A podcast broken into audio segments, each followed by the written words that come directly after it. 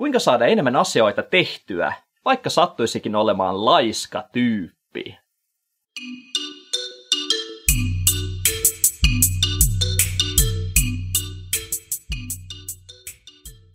Moikka ja toivottavasti, toivottavasti teille kaikille kuuluu hyvää.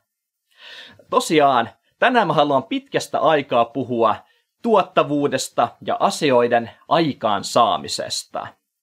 Ja tosiaan, jos psykologia, elämäntaidot ja muutenkin elämässä pärjääminen kiinnostaa, niin laita ihmeessä tämä kanava tilaukseen. Mä teen uutta sisältöä joka viikko ja arvostan tosi tosi paljon sitä, että seuraatte tätä kanavaa. Iso kiitos siitä. Tosiaan mä haluan heti tähän alkuun sanoa, että mä oon itse tosi laiska ihminen. Mä oon tosi laiska ihminen. Mä inhoan työntekoa. Mä en pelkää myöntää sitä. Mä en tykkää tehdä töitä. Jos mulla on valinnanvaraa, että teeks mä töitä, tai meiks mä mieluummin kävelylle, tai näkemään ystäviä, tai olenko mun perheeni kanssa, tai pelaanko jotain tietokonepeliä, niin kyllä se työ lähtökohtaisesti häviää siinä aina. Mieluummin mä teen kaikkea muuta kuin töitä. Mutta oikeassa maailmassahan tilanne on se, että jos elämässä haluaa pärjätä, niin asioita pitää saada aikaiseksi. On todennäköistä, että ihmisellä menee paljon paremmin elämässä silloin, kun hän on tehokas ja tuottava. Ja erityisesti tällainen yrittäjänä, kun mä teen töitä, niin mä joudun johtamaan itse itseäni. Ei mulla täällä työkavereita valvomassa, että saaks mä mun töitä tehtyä. Ei mulla ole täällä esimiestä tai pomoa hengittämässä niskaan ja valvomassa, että teeks mä mun töitä. Ei, vaan mun pitää pystyä itse motivoimaan itseni, tekemään niitä joka ikinen päivä. Ja tämän takia mä oon tässä viimeisen 10-15 vuoden aikana aktiivisesti kokeillut erilaisia tämmöisiä tuottavuustekniikoita. Miten saada enemmän aikaiseksi, vaikka ei huvittaisikaan tehdä mitään. ja okei, okay, mä oon kokeillut monia tekniikoita, osa niistä on ihan hyviä, aika monet niistä on aika huonoja, ja useimmat on jotain siltä väliltä.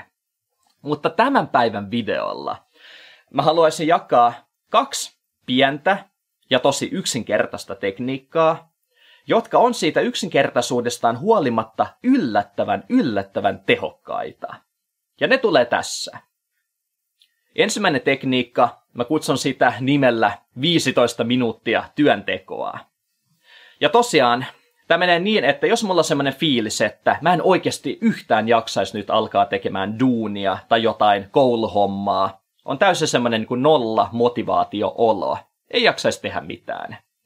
Niin mä sovin itseni kanssa, että okei, riittää, että mä teen nyt tätä työhommaa edes 15 minuutin ajan. Ja sitten, jos senkään jälkeen mua ei huvita, niin mä voin lopettaa. 15 minuutin jälkeen mä voin lopettaa.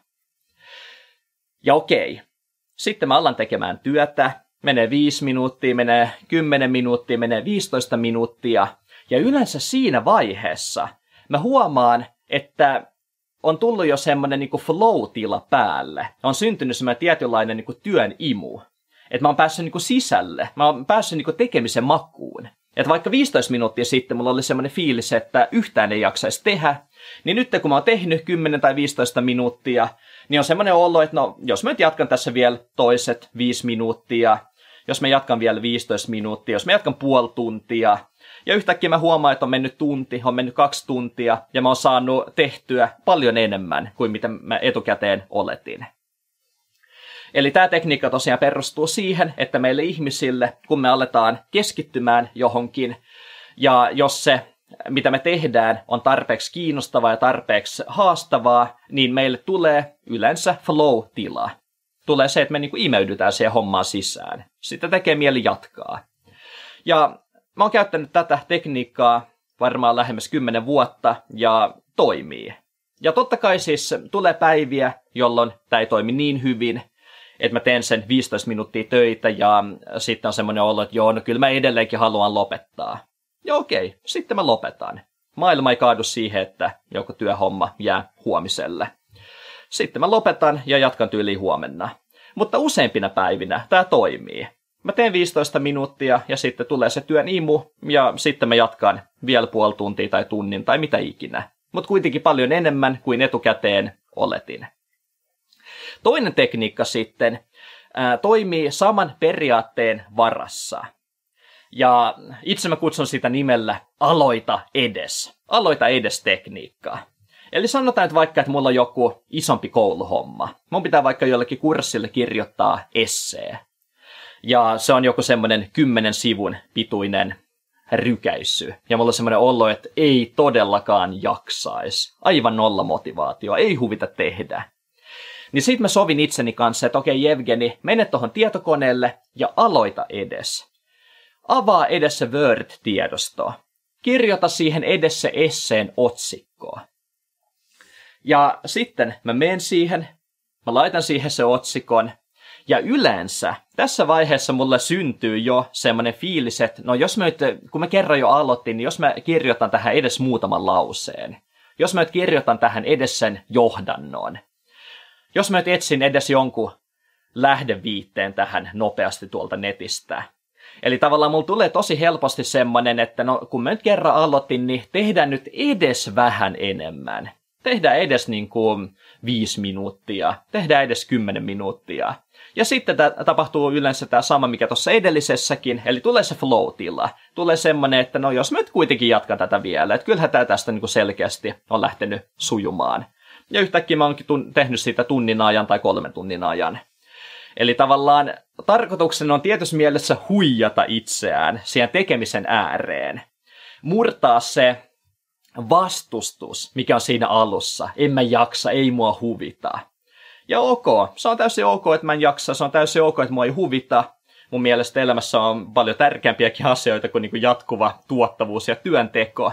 Mutta samalla mä tiedän, että asioita kannattaa saada aikaiseksi. Ja sen takia mä käytän tämmöisiä tekniikoita, että mä saan huijattua itseäni siihen työn ääreen. Ja sitten toivottavasti innostun sen homman tekemisestä. Mutta joo, tämmöistä tällä kertaa. Toivottavasti nämä vinkit oli edes etäisesti hyödyllisiä. Heitä ihmeessä kommenttia tohon alle, jos katsot tätä YouTuben puolella, että millaisia tuottavuustekniikoita sä itse käytät vai käytätkö ollenkaan. Ja tosiaan paljon, paljon tsemppiä sinne, mitä ikinä olettekin tekemässä. Muistakaa, että olette loistavia, loistavia tyyppejä. Teillä on paljon annettavaa tälle maailmalle. Ja palaillamme taas viikon kuluttua. Se on moi moi!